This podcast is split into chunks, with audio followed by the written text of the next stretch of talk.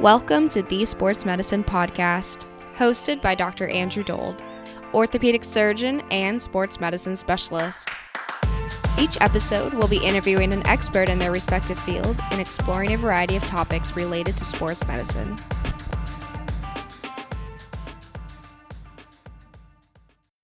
Hey guys, and welcome to another episode of the Sports Medicine Podcast. We're back for part two today uh, with Erin and Kayla looking into concussions in sport. Uh, we're going to focus specifically on the management of concussions in this episode, looking into things like vestibular physical therapy uh, and the modalities we use today to treat a concussion. Uh, it's amazing to see how far we've come uh, in not a short period of time, and I think you're going to be hearing a lot more about that in the upcoming years. We've been getting a little bit of feedback about uh, some of the things to do with slap repairs or the management of slap pathology in throwers. Uh, this was discussed two episodes ago. I think it was episode four uh, with Dr. Andrews and Dr. Wilk. What you have to keep in mind is that a slap tear in someone who throws a ball for a living is managed a lot differently than your average person who has a has slap pathology. Um, we have a lot of good ways of dealing with slap tears in regular people. Uh, a biceps tenotomy, tenodesis, or even a slap repair is a great operation for the right patient, uh, and these patient, patients have excellent outcomes. When we talk about throwers, they're in a, a, a different category, and I think if you want to, if you, this is the person who is trying to throw the ball for a living or throw the ball at 90 miles an hour. Uh, it's these patients that we haven't really figured out what the best way is to deal with a slap tear. And specifically, if, if you wanted to even go a step further, how to deal with a slap tear in a young thrower. We just aren't quite there yet. So please keep that in mind. It's not like we don't know how to deal with with a slap tear in a regular person. We have great operations for this, and these patients do very well. Anyways, that's it for me. Uh, please, if you have feedback for the show, uh, send us an email. The email is the sportsmedicinepodcast at gmail.com. Follow us on uh, social media. If you're interested in being a guest in the show or sponsoring an episode, please reach out uh, and we can talk to you more about about setting this up. Uh, hope you enjoy this episode, uh, part two with Kayla and Erin on concussions in sport. Thanks, you guys. Hey guys, welcome to another episode here. I've got Erin Reynolds and Kayla Covert here for um, episode two of our concussion series. Welcome, guys. Thank you. Thanks for coming back. That was, if you haven't listened to part one, you should probably go back and listen to part one first, which talks basically generally about uh, uh, concussions, uh, what a concussion is, the epidemiology of concussions, symptoms to look for, and or, all sorts of stuff like that. That just gives you a, a good background into what a concussion is and what Erin and Kayla do here. So just give us a quick 10 second intro to yourselves to, for, to catch everyone up. So I'm the clinical, I'm Erin Reynolds. I'm the clinical director of the Baylor Scott and White Sports Concussion Program at the STAR here in Frisco, Texas. I'm a clinical sports neuropsychologist. And my name is Kayla Covert. I'm a vestibular physical therapist. I just moved down here about a month and a half ago and set up shop with Erin. Good. So we have been talking about we talked about one example which wasn't really typical in terms of concussions and how it all plays out for you guys, but let's talk about this and I, am going to say standard, and you're going to tell me, well, there's no standard. Uh, let's talk about what is more a typical type patient sure. that comes in. Maybe they've been concussed um, the previous Friday night. They come to see you on on Monday morning, and now you're we're talking about treatment of concussions now, and this return to play protocol, and then also this return to learn uh, protocol as well. So take us through that. So most of the time when I see them in clinic, they're having some symptoms. Um, if they haven't been having symptoms, then they take an impact test, and then they're ha- definitely having symptoms.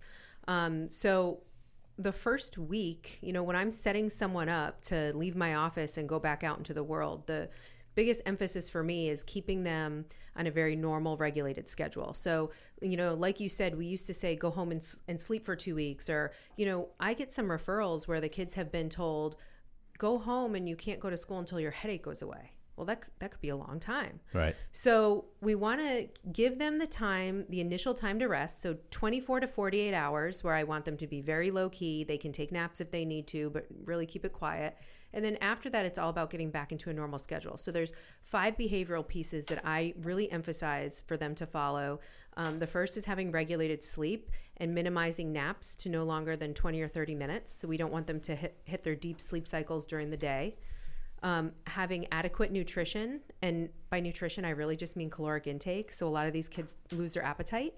Um, making sure they're eating, making sure they're hydrating, and I give them goals to hit for hydration um, making sure they're moving. So this is this whole idea of active recovery. This is really what we bring to the table here. Um, a lot of a lot of kids are afraid to to move and to exercise because they're having symptoms. And when you take an athlete who's used to being physically a- active every single day and then tell them that they can't move, that creates another whole host of problems but you have to give them very specific directions on what they can and can't do. So go take a walk for 30 minutes or ride the stationary bike for days one, two, and three or something. Okay. Um, and then the last part of that is stress. So having a concussion is very stressful, especially if you're in high school, especially if you're a high achiever. Um, and so we have to talk about stress in the beginning and set clear expectations. Everyone wants to know when they'll go back to play. Um, and, and we also want to set expectations for the parents on how to help manage the stress. And we do that in um, you know, looking at the return to learn piece, giving them academic accommodations to help them be in school, reducing um, the stress that the team might be putting upon them or social pressures, things like that. So we give them that plan. I tell them, go out, here's your plan, come back and see me in a week. When they come back, you know, one of two things has happened. Either one, they're feeling great, in which case, if everything looks good, we start them on their return to play protocol. So would you repeat the impact? we were, I repeat, if, if it was abnormal the first time. Okay. Mm-hmm. Um, and usually, if they're not having any symptoms and the impact is good, you're if thinking they're about return if to play. they're completely symptom free okay. and their impact is normal, Which we know about 80% of people are going to be symptom free, back to normal in about seven days. according to the research. Okay. Yes. Okay. Um, and then if their if their VOMS, their vestibular ocular motor screen looks normal, then I will have them start their five day return to play protocol. So that's five days of progressive physical activity, getting them back to playing level. Okay. Um, if they're not symptom free, so then we start to then that's when I start to really think about those six clinical profiles and what profiles am I seeing and what do we need to look at. So this is sort of getting into now the treatment. So, right. So this is so if the kid you see the kid in in in seven days and they're they're still having s- they're not having any symptoms. Mm-hmm. Let's start with that, and their impact score is normal. You're not treating them, but you're going to exert them, or are you're going to start them on this return to play five day plan. Yeah, so so the five day return to play protocol is best practice. In Texas, it's actually law. So they have to go through a five day return to play protocol. So tell me about that though. Like, how is that law?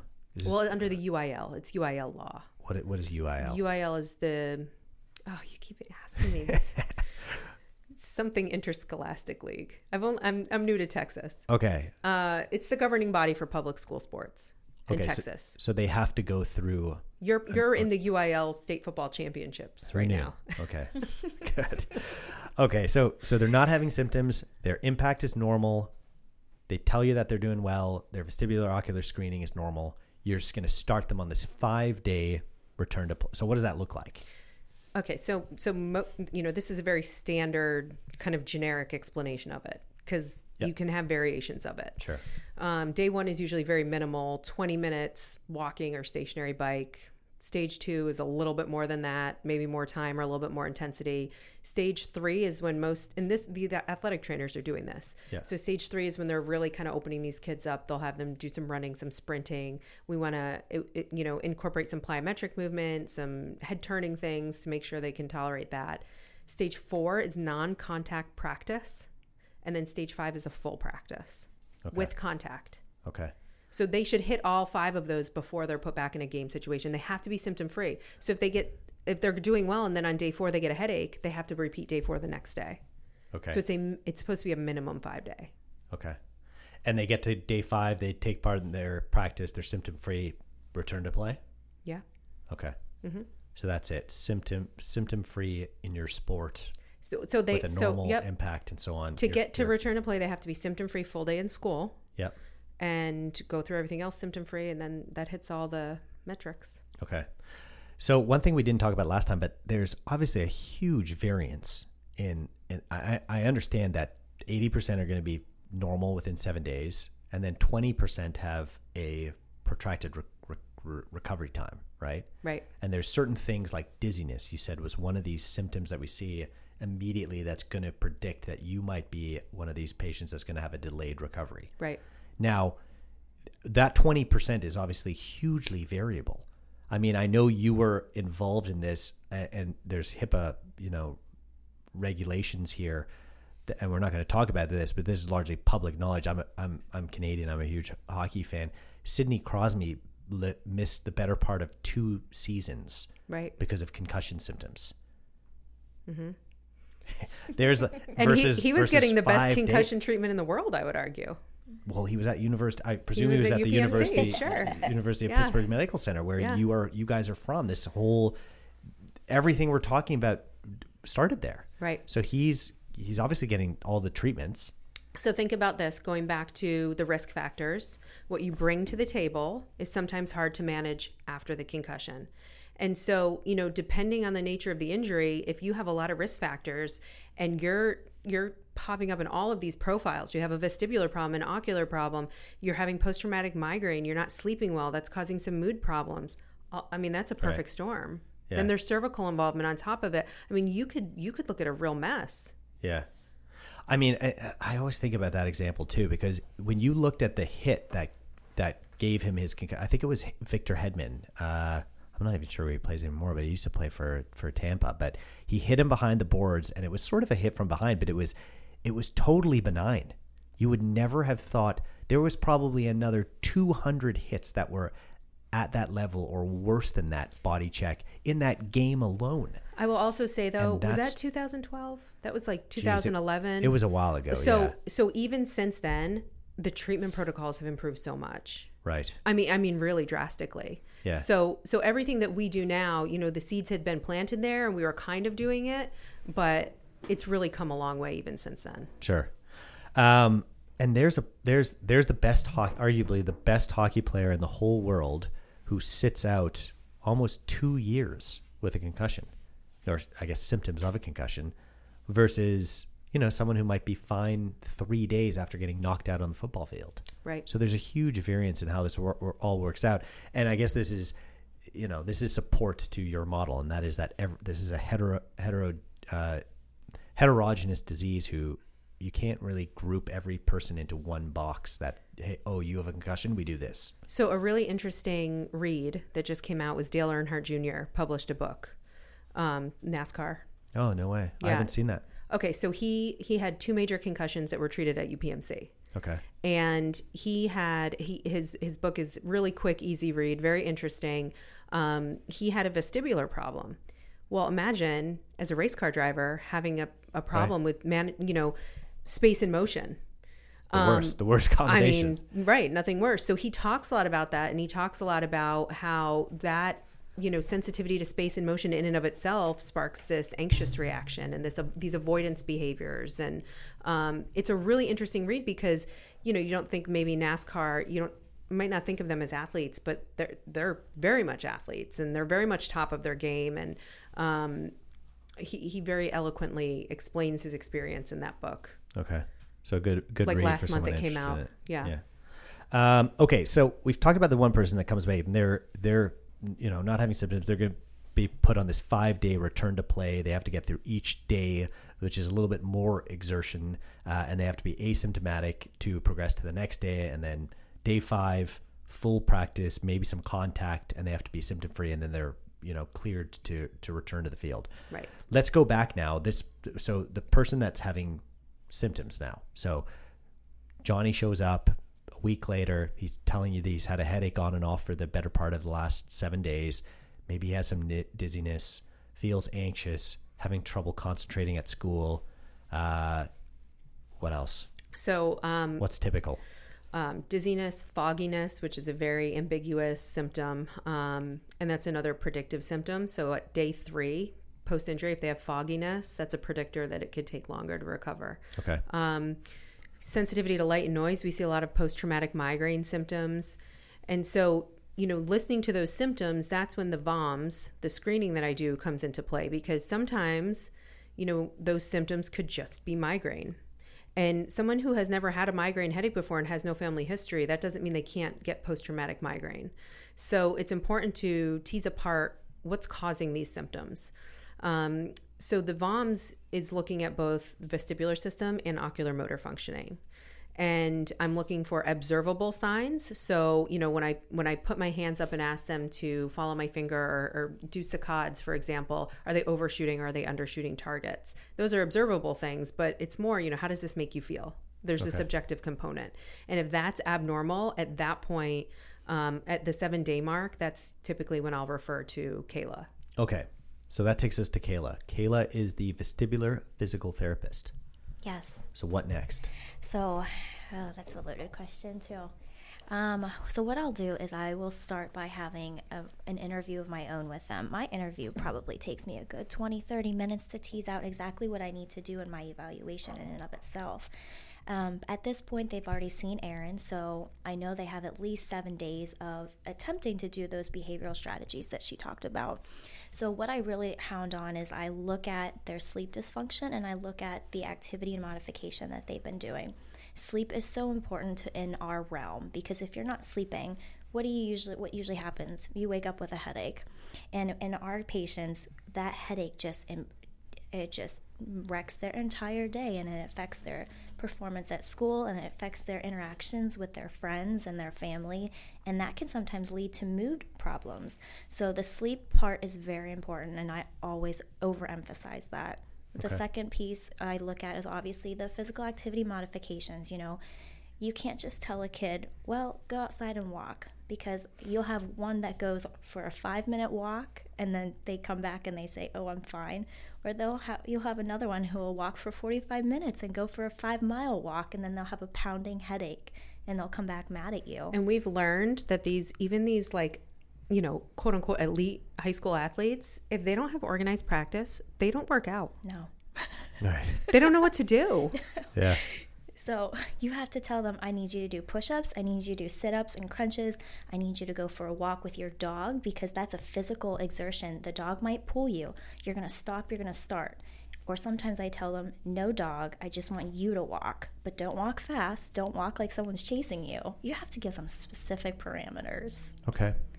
So is this part of the the therapy, This or is, is this? is all part of my interview because if I don't Okay. have the answers to all these questions that I talked about, then I'm just really I'm shooting in the dark. Okay. because it's very easy for me to go in and do like a 10 minute interview and then go into my evaluation and they can lie to me and if i didn't have the experience that i do and i know what i'm looking for i would i could come back very easily to erin and say i don't know why you referred them to me they're eh, they're symptom free Right. but so I, I go very in depth with my interview and then i spend like a good 15 20 minutes looking actually looking at their eye movements and I take it a step further than what Erin does. I yes, I look at the symptoms, but I look at were the symptoms occurring while you were doing the eye movements? Did they occur after? How long? Give me um, give me an intensity on a scale of zero to ten. Then I look at the quality of their eye movements. You know, she mentioned looking at the saccades. Are they undershooting, overshooting? Are they in a straight line? Um, oftentimes, you have a directional preference too. So, an athlete will come in and they can do uh, a horizontal saccades fine, but then when you ask them to do vertical saccades or So tell us what a saccade is, because I think a lot of people aren't gonna aren't gonna know what this is. Okay, so vertic- uh, so a saccade a saccadic movement is a very rapid eye movement from one target to the other, and you have to be accurate. You have to be able to look at one finger and then the other finger, and without overshooting, aka going past the finger and then coming back to the target. Or what we look for is undershooting. So, are you taking several different steps to reach that other finger that you're looking at? So that's what we're looking for. Okay. So this is all part of your evaluation. Yep. This and is this is this is just you sort of getting the information you need to try and determine what sort of therapy you're going to implement. Mm-hmm. Is that right? Yeah, so if you take a look at, you know, if you look at what Erin does for the VOM screen, um, I do all of that and I do probably 10 times more. So I always tell them, you know, I'm sorry you, you just did the VOMs with her, but I'm going to make you feel a little bit worse too. Because chances are, if she found something on the VOMs, I'm going to find it in 10 other tests and measures that I'm going to do with And, them as and s- well. sometimes I should say I don't find anything on the VOMs, but there's something not right. And Okay. they're giving me this weird symptom and they're just not getting better. I'll still have her look at them because I just do a screen and she can sometimes pull a lot out of that. Okay. And sometimes it's it's um, it's important to note that some of these kids don't understand what we're asking, and they don't know how to describe how they feel. Mm-hmm. Like Erin mentioned fogginess, they don't know what fogginess means. So that we have to kind of do more to figure out well, why do you feel a little fuzzy? Why is that vision? Do you feel like you can't read? Is it not clear? Or do you feel like you're slow? Is it that reaction speed? Because those are two different components of the vestibular system. Right. Okay. So, what are the, break this down for us, what are the areas of physical therapy following concussion? So there's three major trajectories that we can um, that we can have our pl- our part in after a concussion. We can work on vestibular physical therapy. We can perf- help perform exertion physical therapy, and then we can also play a role in cervical or orthopedic injuries. So, but those are most uh, commonly seen, you know, after some sort of whiplash, and that doesn't necessarily happen in everyone. So, um, yes, you do have some cervical involvement, but that's spontaneous recovery as well. That can resolve on its own pretty quickly too. Okay. So let's start with vestibular physical therapy, and you're a vestibular physical therapist. Correct. So you're the perfect person to tell us about this. Mm-hmm. So, what is that? So, what I'm looking at is I'm looking at the coordination of your brain with your eye movements and the sensory feedback that you're getting from your legs, which helps with your balance. It also includes the inner ear. There's an apparatus inside your inner ear that helps tell you where we are in space. So, when we're moving our head and our eyes are still open, all, our vestibular system is helping to coordinate all that information. Okay. So what sort of what sort of exercises or activities are you doing? What does this entail? So, um, I always tell people what vestibular therapy is is a it is an exposure recovery model. It's habituation. So I take what makes someone symptomatic and I give it back to them in a very controlled environment. So, and I do that in small doses and then I increase the dosage until you reach the point that no matter what I throw at you in my treatment room or what I ask you to do in the real world, you don't become symptomatic because I've prepped and primed your brain and your vestibular system to handle it. Can you give us like an example? Like who would be what would be a so typical that, that's such an important point. So we see you know here we're just doing sport concussion, but okay. in our previous life we did all concussion, all MTBI. And so So you, so just the sport concussion is maybe like people that were in car accidents or right what, exactly what, what, right. other, so where do you get a concussion other than sports? You can you know slip and fall okay. um, you know assaults things like that. Okay. So so you have someone that's got a, a you know remote concussion and they had a vestibular problem and it wasn't addressed maybe people start avoiding things so they you'll these are the people that will stop going to the grocery store and they avoid busy places and then they become depressed. I mean it's this it's this cycle. Um, and so for high school kids, their first time walking into high school after they've got a concussion, that's like sensory overload. That's such a provocative environment just in terms of lights, people, noise, you know, we want them to go sit there and learn calculus and they can't even take in the environment. I get a headache just thinking about it. It's that. awful. and so we this exposure recovery is so important. It's such a hard concept. Parents get very concerned that we're asking these kids to do this. So we're saying we want them to feel these symptoms. They have to feel these symptoms. Okay. It's the only way they're going to get through it. But we don't want them to feel these symptoms for an hour straight and then I call them vestibular hangovers. I don't know if I should do that or not, but you know, you go they go to this a football game, let's say, and then the whole next day they can't get out of bed that that's too much stimulation. Okay. So you need to have exposure, and then you need to have appropriate recovery time.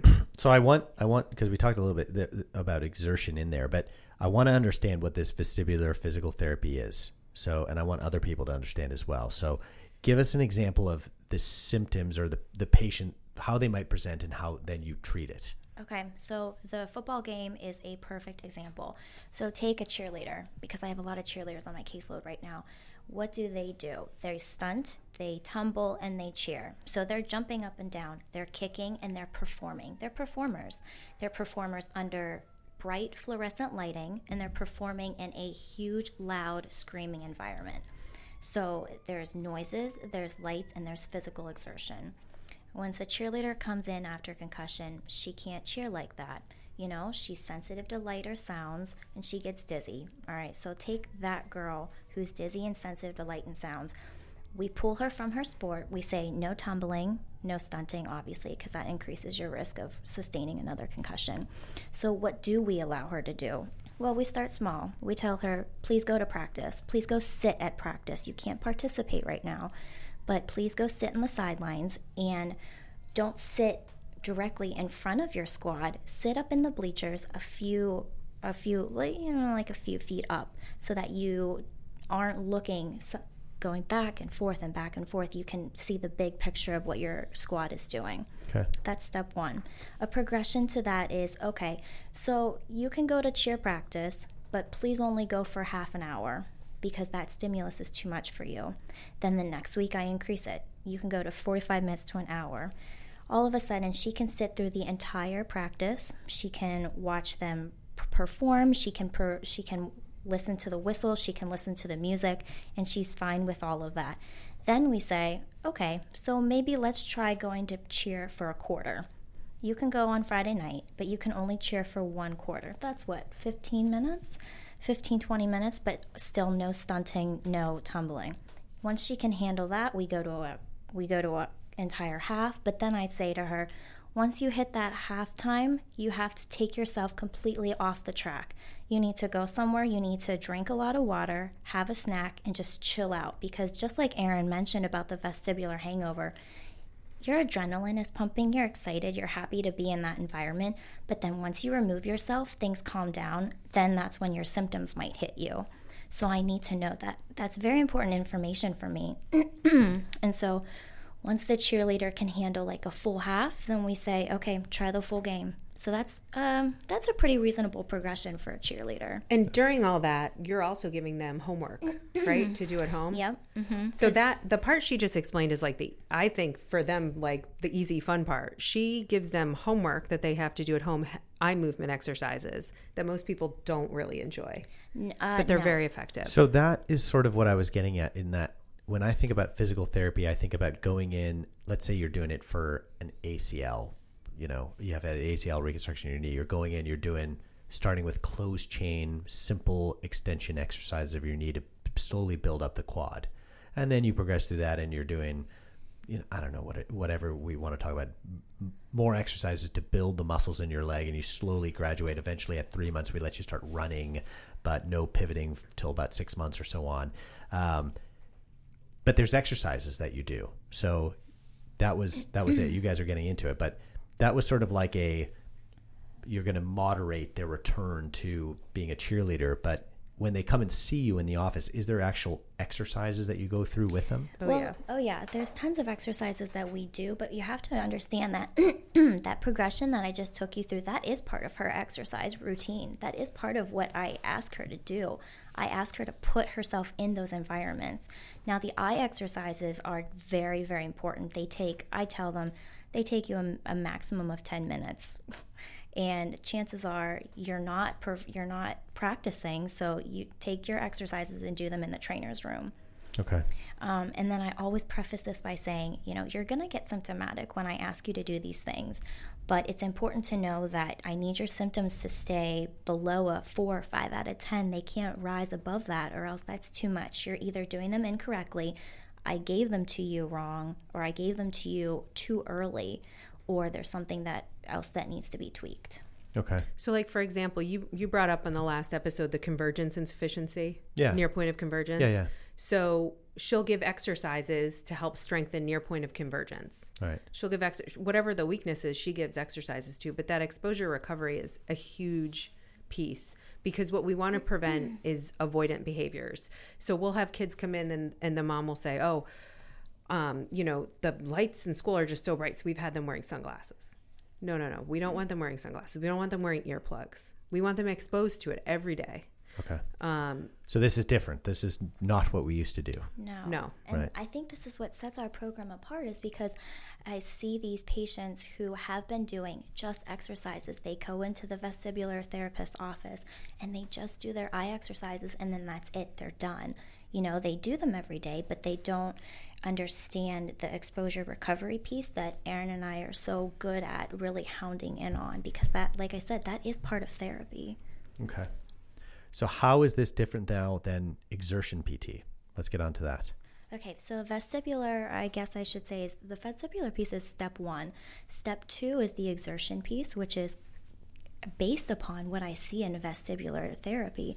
So, exertion is a gradual return to helping them return to play, helping them return to physical activity based upon your vestibular deficits and vestibular and visual abnormalities. So let's take a step back because I know we mentioned this earlier when you wanted to say this is different than what everyone else is doing. Well, this is different than formal return to play. So when we talk about that five day return to play protocol, first of all, this Yes. is different. This is an intermediate stage. And so, well, in Pittsburgh, this was like just everyone did this. We just did this, you know. And then we moved to Kayla and I moved to Texas, and we realized that it's not. No one knows what you're talking I mean, there's about. some people Right. doing it, right? But it's it's actually the fun part. You know, Right. the kids like it. You know, sh- we like it when you get to bring them in. And this is like, so sometimes we'll have someone in vestibular therapy and they look great. And we'll say, okay, we're going to go back now to your athletic trainer and do return to play. We we get this all the time. I got an email today. Kids get to stage two, they're starting to ramp it up a little and they're getting dizzy or they're getting a headache. And the athletic trainers at the school, first of all, have a lot on their plate and they're not specifically trained on, on what to do on that. So they'll send them back to us and say, well, they're still symptomatic, but everything in the exam looks normal. So that's when, you know, Kayla will take them into a gym or a field or something and actually work them out and be with them and talk to, I mean, she can talk to better than I can, but like, go through with them where are your symptoms coming from and then how can we structure the exercise program to do that exposure recovery piece So I guess this is a question that I, I'm sure a lot of parents have. If you are having symptoms, so let's say oh, 10 days, two weeks after your initial concussion event, if you are having a headache or you're going for a run and you're getting a headache or you're getting dizzy or you're becoming nauseous or more foggy or one of these symptoms, if that's happening on exertion, is there any risk to you or risk to doing it? Do you want would you want them to play through this? Well, th- I think you're asking two different things. Like if we're asking, do do we want them to play in a football game with no, those th- symptoms? I mean, no, right? I, I meant sort of like, do you want to keep them exercising? Yeah, but I will say this: if there are symptoms, there's a reason for it, and so you you have to go to someone who understands how to assess for that. Okay. And the reason might just be that they have some post traumatic migraine stuff, and they're going to have that for six months. Um, but there could be a very subtle vestibular ocular motor problem. So when you think about the act of running, your your head's kind of going up and down a little bit, and your your line of vision is moving up and down. That's a vestibular problem. That's going to give you problems when you run. You might not ever notice it any other time. Sure. So, so whenever I hear that there's symptoms, I, want that person to be evaluated so we can determine why, Okay. and then we can tell them, okay, it's okay to push through it or it's not. What would be some time that you would think it's not okay to push well, like for example, if this is migraine, if they're triggering migraine, so for some people, physical activity actually prevents the migraine, but some people it'll trigger migraine. So we'd want to give them guidelines as to how to work with it. okay. So we're never telling people you can't exercise. It's just helping them determine the right way to exercise so that they're not feeling symptomatic. Okay, got it. And this is a lot different from what we used to do. You know, it was to take it easy for a few weeks. We so the whole idea now from really from day one is this idea of active recovery, and the active recovery in the first week is a very structured, controlled activity. But after that, we're really pushing them to to feel uncomfortable in order to get back to where they need to be. Okay. And this is all the caveat will say is, you know, the one thing I tell, the biggest rule I have for my patients is I don't want them to get a hit in the head. So no activity that's going to put them at risk of re-injury. Activity is not going to make their concussion worse, Okay. but getting a hit in the head will. Yeah, and I mean this is this is something that we have seen. I, there's always there's there used to at least always be in South Africa, where I was actually born and grew up for a while. There was always you would always hear a story of a of a rugby player who played on a Saturday game because generally rugby games are played on Saturday would get a concussion and then he would go and play on Sunday. You would do recovery or you'd go play touch and he would die during the touch game from getting a hit to the head. And that was like this. I don't know if there's some sort of a mechanism where there's this second shock, Second impact syndrome. second impact syndrome, mm-hmm. where your brain is not quite ready for it, mm-hmm. and you put yourself in these situations that involved in this second impact, and that is, you know, fatal in some circumstances. So Yeah, I mean, it's not that common, but certainly, I mean, there's cases in the U.S. too where you'll hear um, you just get, you know, rapid swelling of the brain, and unless they can do a craniotomy, right, you, you're going to die. And so that's why it's so important, you know, the whole if there's any suspicion of concussion, it's not worth it, especially when we're talking about high school athletes and younger. Um, it's just not worth taking the risk. Um, but you know, these are cases where the kids are are re-injured. It's re-injury that causes that. It's being hit in the head. So after they have a concussion, until they're healed, they're at higher risk of being re-injured. It's going to take less force to re-injure them. And would you say, under that same token, if would you say that once they've rehabbed appropriately, they're at a baseline risk of sustaining a second concussion? That's what we believe. And I honestly will tell my patients sometimes if they've been in vestibular therapy and they've they're looking good, I often encourage them to take it a little bit further. Like, you know, can we make this almost a preventative? Can we get their vestibular and ocular motor systems even stronger than it was before? So, you know, when I, one of the risk factors I ask about is ocular um, abnormalities. So, do you have a history of lazy eye or cross eyes, or your parents, or does, is there any, you know, in sure. the immediate family? And um, if so, when we're doing their exam afterwards, you can usually see it come out, right? You decompensate a little bit after a head injury. So, in those cases, well, if we're giving them ocular exercises, let's see if we can take it a little bit further and do a little bit extra rehab. So, what are these ocular exercises? Oh boy! Can we put that into words? It's kind of a visual. It is. It's it's it's, it's hard for me to explain. I'm through. sort of like imagining them looking at a piece of paper with different dots well, kind of. So our offices have checkerboards on the on the wall okay. and grids of letters and numbers mm-hmm. and it's, yeah. it's a lot of visual exercises and then once the athlete has mastered the visual piece while sitting or standing still, then I add the dynamic piece. I have them do it walking forwards and backwards. I have them do it while jogging down a hallway.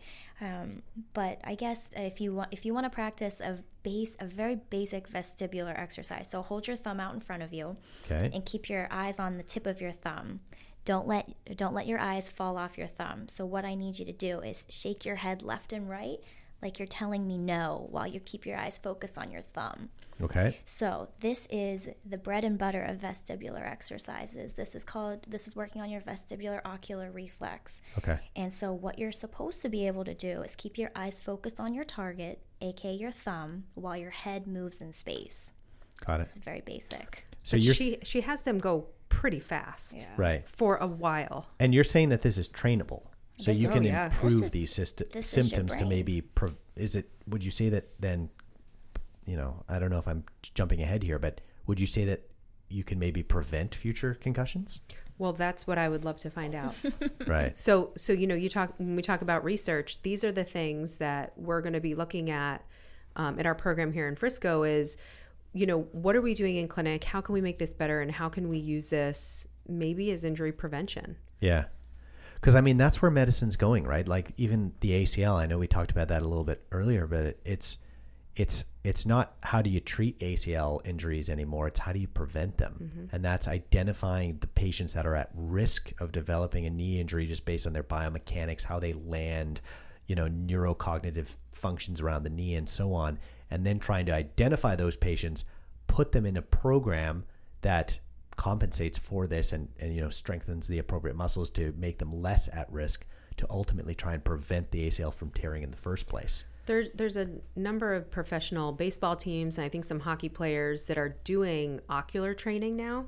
So and they're doing it as a sports performance piece, right? Can you per, can you Yeah. improve your performance with ocular training? But you know, ocular training can improve your reaction time, and and I think taking that a step further, especially in these cases. So you know, we do baseline testing. When we do baseline testing on teams in Frisco, we're just doing the uh, high school kids are just getting the impact test. But when we do college teams or professional teams, we're also doing baseline VOMs on them. And what you'll find sometimes, let's say you have a professional football team, well, they're not all going to look normal at baseline. There's going to be things that, you know, they've had from previous injuries or just risk factors that they bring to the table. Those are the cases that I find really interesting. If we can get that vestibular ocular baseline on them, you know, and then we can track and see how are they getting injured and what can we do in rehab to to make them less prone to that. Yeah. There's a, there's a lot that can be done in that area. This is so interesting. If this you- is just the beginning of it. totally. Yeah. I, I sort of when you guys were coming coming in the other day and uh, to this talk, I, I was I was thinking to myself, it's almost like we know so little about this right now. We might think that we have made you know big improvements over the last few years, but if you were to listen to this podcast in 50 years from now and say, "Oh my goodness," like look at how little they knew.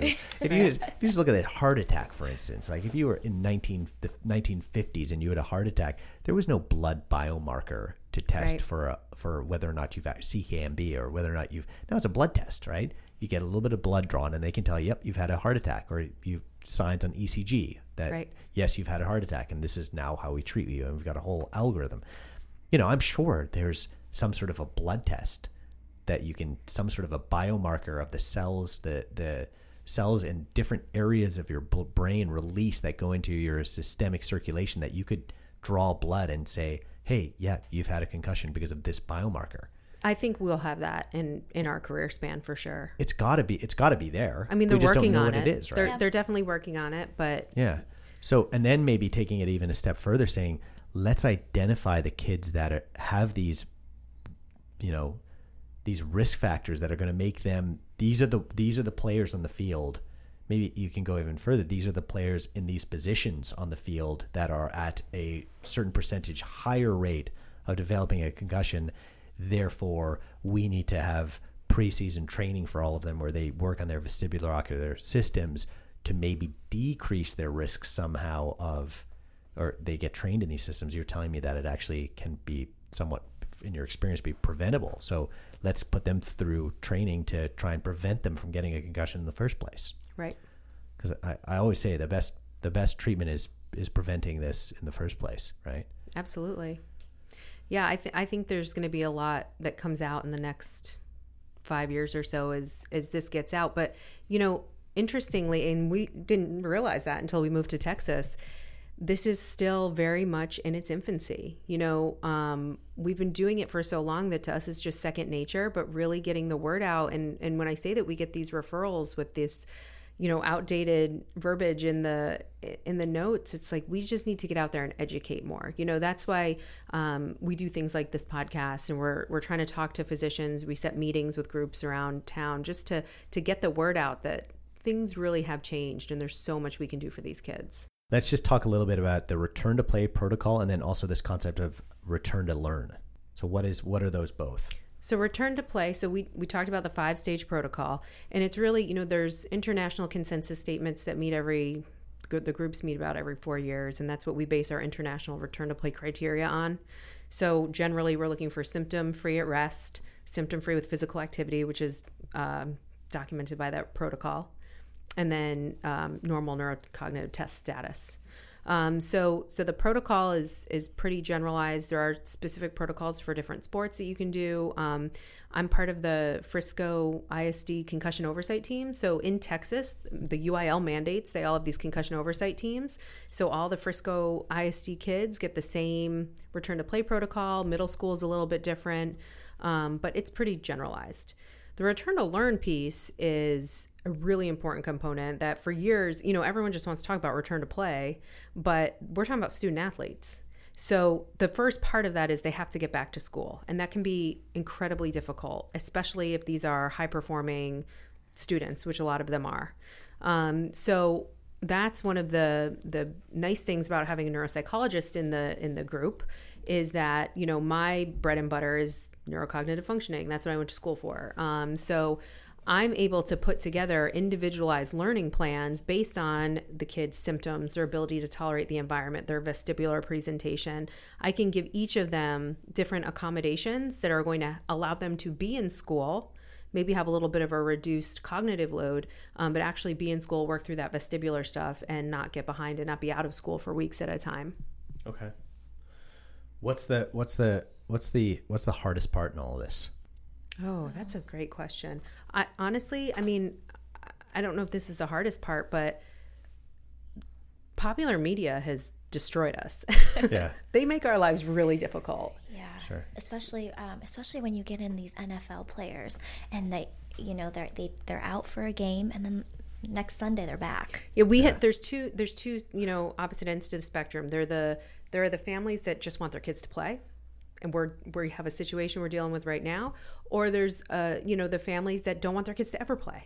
Right. And so we're trying to balance that. I mean, I so firmly believe in in the benefit of team sports, and so trying to explain that to them while their kid is laying in the table, you know, crying because they have an eight out of ten headache and they can't go to school, and it's it's a lot to to balance. But And then, Yeah. and then I think, uh, at least for me, it's changing perspective and showing other, even other healthcare professionals, that this is treatable. Right. Yes. That's a huge thing, right? Because this is not something that is typically understood as a treatable disease. Right. It's just sort of, oh, your brain needs to it's a just relax rehabilitative for a while. injury for sure. And that's what you guys are doing. Yep. Awesome. What about research? Are you guys doing anything? What what, what what's what's So we're in what's the on the agenda right now? stages of building this um, research program. So we're starting a concussion registry, um, and we have a research team that we're putting together. But you know, the things that we talked about, um, you know, understanding how we can improve what we're doing in clinic to improve outcomes. What can we do that's going to um, you know, help these kids to be stronger and um, less prone to injury when they get back out there. Um, personally, I, you know, I'm, I'm very interested in the psychological sequelae of injury. So, what does this mean? Um, you know, some of these kids go back to play and they're scared, and um, what does that mean for their for their return? Million dollar question. You're a you're a mother. I am How many kids? two, Boys or girls? one of each. One of each. I'll be a mother in February. Does that count? That counts big time. Do you know boy or girl? I'm having a boy. You're having a boy. Is he? Are you going to allow him to play American football? Um, my husband would say only for the Eagles. Only for the Oh Eagles. boy. Erin. okay, so everyone asked me that question. My answer is always this: I let my daughter play soccer. Okay. She's So a that- senior in high school. And that you're saying that that's a big risk factor for concussion. Well, if I let her play soccer, I have to let her play football. I have to let, Let him play football. Mm-hmm. So your answer is yes. Yeah, absolutely. Okay. Yeah. There's so much benefit to team sports. So you, I'm you're more still saying don't hold them out because of all of this concussion talk. No, I'm more afraid of an ACL tear. Really? Oh yeah. See, Yeah. I would. I, uh, I don't know what I would say. uh, ACL versus concussion. I think they're both bad, but I, here's the thing: we treat it every day, Yeah. and, and we understand it so well that it's not. It's it not a scary thing yeah, to me. It doesn't scare you guys. Well, that's that's refreshing to hear. I would say My son's pretty small though, so he might have to be a kicker. he's not. A, he doesn't have a huge risk of a concussion. He's a kicker. Just kick the ball and get out of the way. Um, good. So finally, I guess this applies to mainly people local here. But how do they come? How does someone come and see you, or someone someone's kid gets concussed? Mm-hmm. What can they do to see you guys? um, well, I can give you our clinic phone number. Yeah. which is 469 800 5270.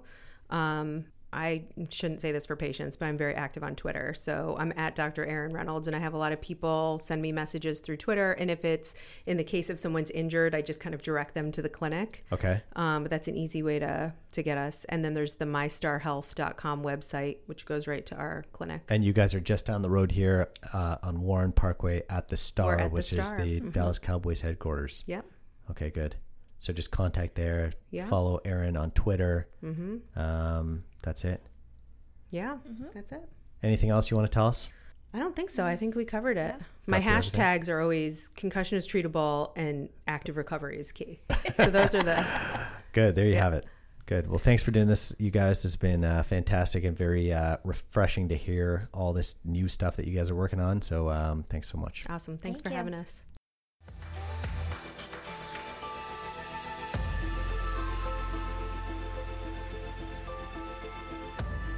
Thank you for listening to the Sports Medicine Podcast. If you'd like to stay updated on future podcast episodes, please follow us on Instagram at the Sports Medicine Podcast, like and subscribe on iTunes, SoundCloud, or wherever you get your podcasts from. A special thanks to our sponsors, Star Orthopedics and Sports Medicine. This episode was edited by me, Victoria Wickham, and produced by Josh Jones. See you next time on the Sports Medicine Podcast.